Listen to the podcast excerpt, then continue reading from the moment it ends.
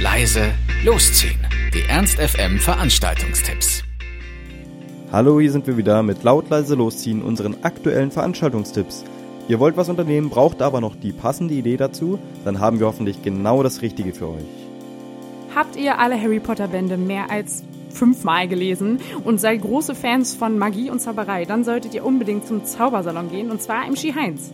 Um 20 Uhr geht's da los. Der Eintritt ist frei, aber es freuen sich alle über eine Spende und zwar besonders äh, einmal der Cody Stone und ein Newcomer der Magieszene, Pascal Thieme. Und die beiden äh, zaubern da das eine oder andere Kunststückchen für euch. Wenn ihr Bock drauf habt, solltet ihr auf jeden Fall hingehen. 20 Uhr im Ski Heinz.